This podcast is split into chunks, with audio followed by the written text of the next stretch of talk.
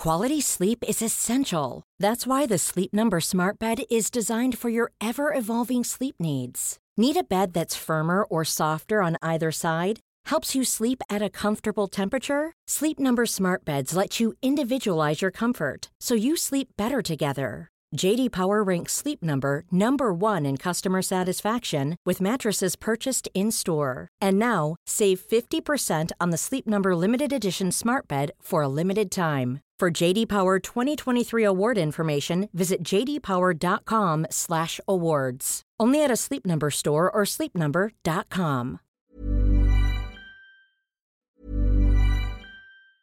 Quality sleep is essential. That's why the Sleep Number Smart Bed is designed for your ever-evolving sleep needs. Need a bed that's firmer or softer on either side? Helps you sleep at a comfortable temperature? Sleep Number Smart Beds let you individualize your comfort so you sleep better together. JD Power ranks Sleep Number number 1 in customer satisfaction with mattresses purchased in-store. And now, save 50% on the Sleep Number limited edition Smart Bed for a limited time. For JD Power 2023 award information, visit jdpower.com/awards. Only at a Sleep Number store or sleepnumber.com. Nous sommes le 30 mai 2022 et l'événement est partout aux nouvelles au Québec. Il y a un corps qui vient d'être retrouvé dans la ville de Nicolet. Nicolet, ça se trouve à être une petite ville de campagne entre Montréal et Québec. En fait, dans la nuit du 26 au 27 mai, il y a des policiers qui ont déterré un corps dans la cour arrière d'une résidence privée. Des témoins qui ont assisté aux fouilles, des voisins, euh, des, gens curieux, disent que les policiers ont creusé vraiment toute la nuit. On parle pas non plus d'un gros trou qui a été creusé, sinon plusieurs petits trous, comme si les restes avaient été éparpillés. Qu'est-ce qui s'est passé? C'est qui la victime? C'est ce qu'on va voir aujourd'hui. Restez là.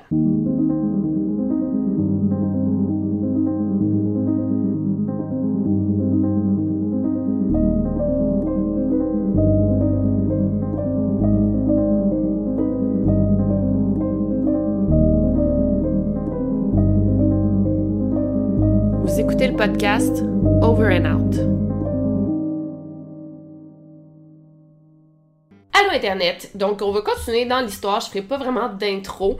Euh, le corps qui a été retrouvé est formellement identifié comme étant celui de Florent Dumas, un homme de 51 ans qui vivait avec une déficience intellectuelle. Et quand on l'a retrouvé, ça faisait déjà plusieurs jours qu'il était porté disparu. Les suspects pour son meurtre ont été arrêtés sur le champ. C'est un père et son fils, donc Pascal Martel de 48 ans et Jason Martel de 24 ans. Toute la ville de Nicolet est sous le choc.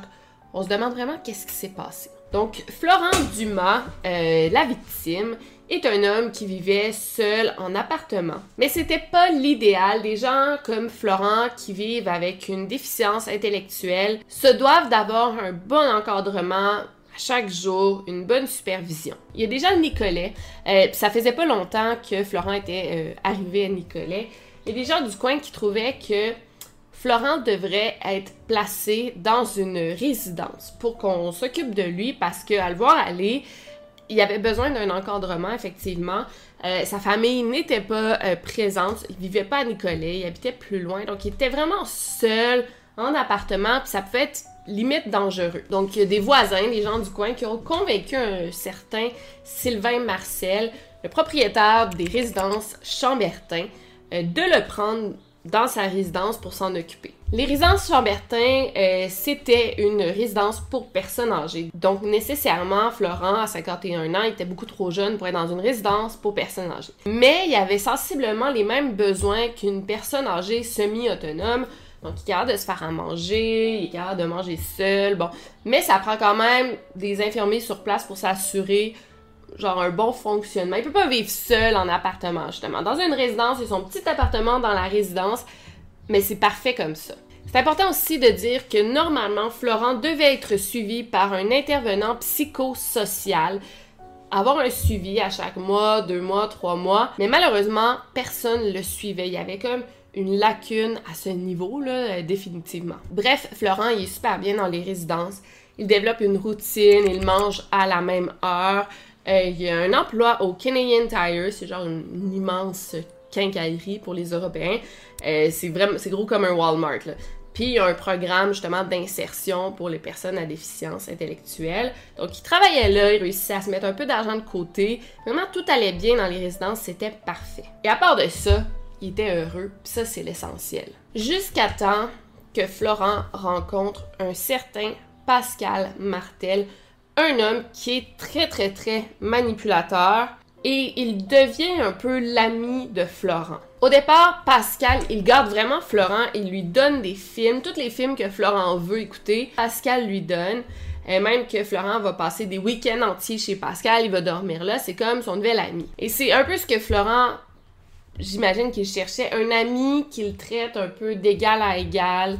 Euh, il voulait se sentir aimé. Puis il y a des gens de la résidence qui avertissaient Florent des employés, euh, des, habitants, des résidents, puis il disait à Florent fais attention, c'est pas une bonne personne, c'est pas une bonne personne pour toi, Pascal. Et Florent disait que c'était pas grave parce qu'il avait un ami. Après quelques temps, Florent a donné un avis pour dire qu'il quittait la résidence et qu'il s'en irait habiter chez Pascal. Et à ce moment-là, ça va pas très bien pour Florent non plus. Il vient de vivre une rupture amoureuse, il se sent pas bien, il quitte la résidence et quitte même son emploi au Canadian Tire, ce qui le rend encore plus vulnérable parce qu'il est beaucoup plus isolé. Tout le monde dit à Florent c'est pas une bonne idée, va pas vivre chez Pascal, c'est une très mauvaise idée. En même temps, Florent veut y aller, fait qu'ils peuvent pas le forcer à rester à la résidence. Donc le 1er décembre 2021, Florent quitte la résidence pour aller vivre avec son ami Pascal, mais c'est vraiment loin d'être ce qu'il pensait. En déménageant chez Pascal, Florent a cessé euh, de donner euh, des nouvelles à ses frères et sœurs qui tentent de contacter leurs frères, ils n'ont pas de nouvelles, ils commencent à s'inquiéter. Tellement que à un moment, les frères et sœurs de Florent sont très inquiets, donc ils signalent sa disparition à la police. Parce qu'ils savent pas il est où. Et là, la police, quelques semaines plus tard, avertit les frères et sœurs pour dire qu'ils ont localisé Florent. Il va bien, il est en santé, il est en vie, mais il vit chez des gens peu fréquentables. Toutefois, il savait pas à quel point Pascal Martel était dangereux. En fait, les Martel avaient pas vraiment une bonne réputation. Les voisins les appelaient carrément les bougons.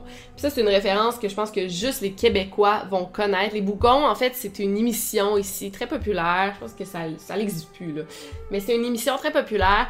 C'était des gens euh, sur le bien-être social qu'on appelle ici, donc euh, sur le BS qu'on dit. Les gens sur le BS, donc qui travaillent pas, reçoivent de l'argent euh, du gouvernement. Et euh, c'était vraiment des profiteurs. Donc, chaque émission, il y avait comme une nouvelle tactique, technique pour recevoir plus d'argent de la part du gouvernement, de la bon. Et les bougons, ils ont vraiment été importants euh, dans euh, la culture québécoise parce que ça représentait vraiment un type de personne, genre ton voisin d'en face qui est assis. je veux pas en plus entrer dans les préjugés, mais c'est comme un type de personne qu'on s'imagine très bien, là, les bougons, puis on dit souvent ça, ah lui c'est un bougon. Euh, il n'y a pas vraiment de classe. Euh, il boit de la bière toute la journée assis sur sa terrasse, en pyjama. Bon, c'est le genre de personne comme ça. Mais encore là, j'ai aucun préjugé. C'est un peu l'image qu'on se fait des bougons.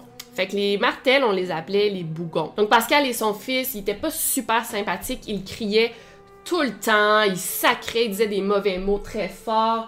Il y avait la musique qui jouait à toutes heures de la journée. Donc c'était loin d'être un bon environnement. Une fois, le propriétaire des résidences, euh, Sylvain Mercier, il avait revu Florent par après, après son déménagement, il avait remarqué qu'il avait comme les deux yeux au beurre noir, il avait été blessé, puis il a demandé à Florent, tu sais, ça est-ce que ça va, t'es sûr, tu peux revenir vivre ici, là, ça me ferait plaisir de te revoir parmi nous.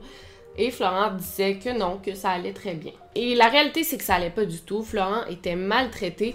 Là, on va entrer plus dans les détails, mais il dormait là, sur un petit tapis bleu là, en styromousse et Pascal Martel avait une énorme emprise sur lui. Il pouvait le contrôler comme ça. Et selon Jason, le fils de Pascal, Florent vivait de la violence presque extrême au quotidien. La première instance de violence, c'est à un moment, euh, Pascal était très très fâché et il a donné un coup de poing à Florent à l'oreille. C'est devenu super enflé, ça faisait très mal à Florent. Donc Jason il a amené Florent à l'hôpital malgré le refus de son père parce qu'elle disait ah il fake, il fait semblant que ça lui fait mal. Euh, amène-le pas à l'hôpital, mais Jason y est allé tout de même avec Florent et les médecins ils ont dit clairement si vous aviez attendu une semaine de plus, il aurait perdu son oreille. À l'hôpital, Jason apprend aussi que Florent est atteint d'une maladie dégénératrice. Fait qu'il doit avoir un suivi, il doit prendre des médicaments, il doit aller à l'hôpital souvent, ce qu'il ne fait pas. Et Pascal ne l'amène pas à l'hôpital non plus, il ne l'encourage pas à prendre ses médicaments. Tu sais, quand je vous dis qu'il devait être encadré, il n'y avait pas ça du tout. Et même que Jason, il a dit à Florent, là, là, Florent, faut que tu prennes soin de ta santé, là, ça peut pas continuer comme ça.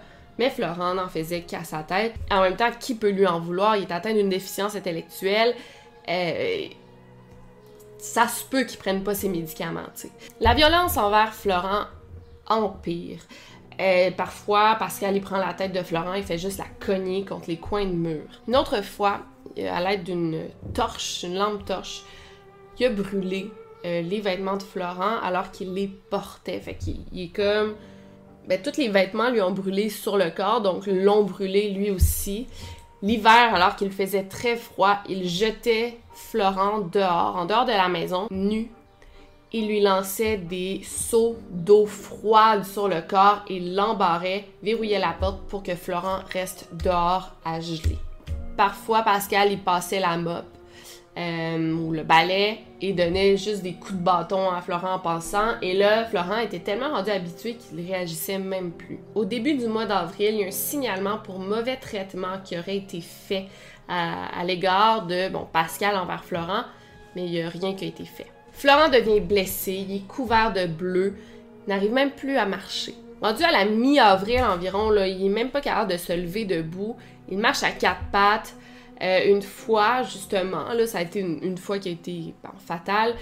Il se lève debout, il tente de se lever debout, mais il tombe. Il est tellement faible, il tombe et se cogne la tête. Florent est Pierre de se lever, il est en petite boule par terre. Pascal dit à Jason, son fils, de pas s'en occuper fait semblant. Il a pas vraiment mal.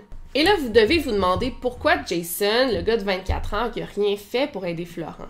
En fait, c'est vraiment pas si simple que ça, malheureusement. Jason, c'est un gars assez tranquille, très doux, et il est sous l'emprise de son père depuis, ben, depuis sa naissance. Pascal a toujours été violent, manipulateur et abusif envers ses conjointes, et envers ses enfants. Et en fait, en 1989, il y a eu quatre enfants, tous nés la même année, de quatre femmes différentes. Et heureusement, les trois autres enfants, ils ont comme réussi à s'extirper des griffes de, leur père, mais Jason, lui, il a pas réussi. Et quand il pense, ben Jason aussi, c'est une victime, parce que lui aussi, il a peur de son père. Et heureusement, le système de justice, pense qu'il va prendre ça en compte. Mais là, on va revenir à Florent. Donc, Florent est pratiquement mourant et il n'y a rien qui est fait pour l'aider. Et à ce moment-là, étrangement, il n'y a pas juste Pascal et Jason sur les lieux, mais il y a aussi un adolescent de 13 ans qui était à la maison au moment des faits. Pour protéger son identité, les médias choisissent de l'appeler Hugo. Donc c'est comme ça qu'on va l'appeler. Donc depuis quelque temps, Hugo euh, travaille pour Pascal, donc il fait quelques petits travaux dans la maison contre rémunération. Et euh, Hugo connaît Pascal à cause de son père Eric, qui est aussi un nom euh, fictif. Eric a déjà travaillé pour Pascal et il dit que tout au long, il avait peur de lui, il était abusif, il était violent. Euh, il n'y a personne vraiment qui a du bon à dire sur cet homme-là. Et le soir du 16 avril, Hugo il a dormi chez Pascal, mais il se rappelle que c'était une nuit très mouvementée. Il entendait genre des gros bang, bang sur les murs euh, de la chambre voisine qui était la chambre de Florent. Le lendemain, il a vu Florent couché, il avait son visage qui était couvert d'un drap et Pascal a tout simplement dit que Florent dormait. Mais l'affaire, c'est que la chambre de Florent était remplie de sang. Il y en avait partout sur les murs. D'un autre côté, Jason lui dit qu'il n'y avait pas de sang dans la pièce.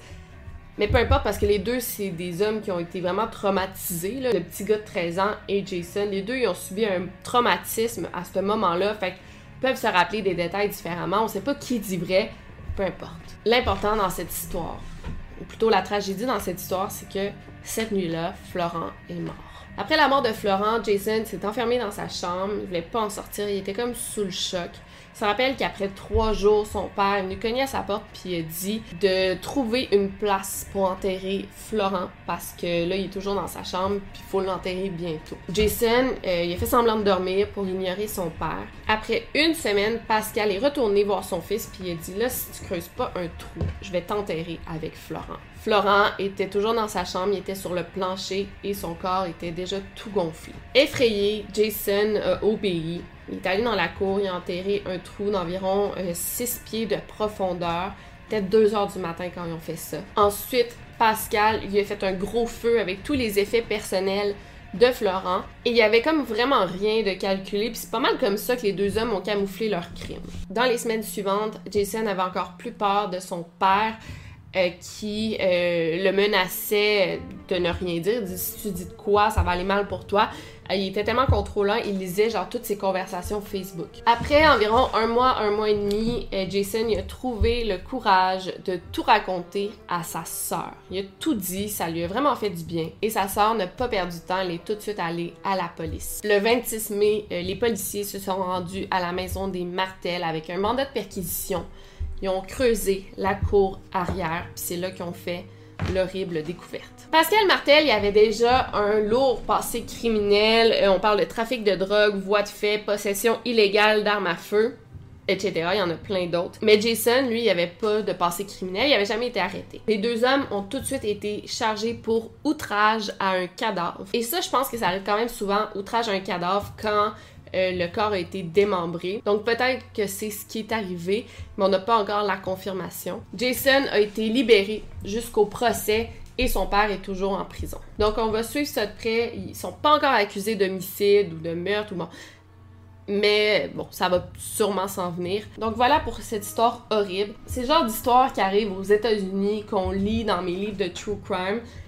Mais quand ça arrive justement dans une petite ville au Québec, c'est extrêmement récent, mais ça vaut la peine d'en parler parce que c'est super triste. Surtout que la victime était une personne très vulnérable qui n'a jamais rien demandé. La semaine prochaine, je vais recevoir une fille de Pascal Martel, qui est aussi la sœur de Jason.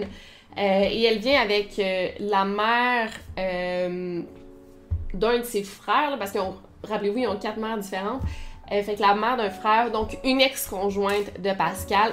Je sais pas si la plus jeune, la sœur, va avoir le courage de parler.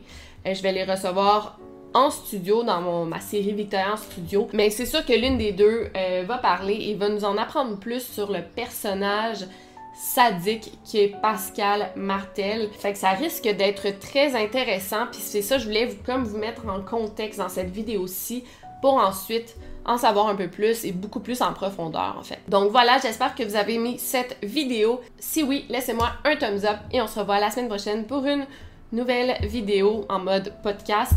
Et euh, ben, sinon, n'oubliez pas de garder l'œil ouvert. Over and out.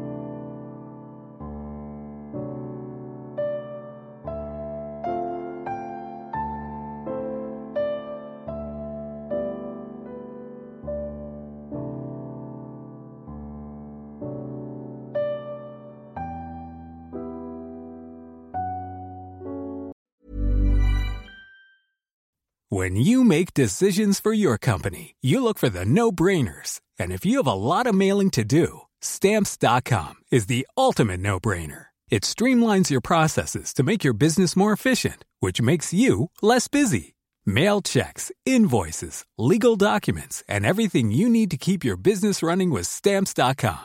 Seamlessly connect with every major marketplace and shopping cart Schedule package pickups and see your cheapest and fastest shipping options from different carriers with rates up to 89% off USPS and UPS rates. And with the Stamps.com mobile app, you can take care of mailing and shipping wherever you are. Make the same no-brainer decision as over 1 million other businesses with Stamps.com. Sign up with Code PROGRAM for a four-week trial, plus free postage and a free digital scale. No long-term commitments or contracts. That's stamps.com. Code program.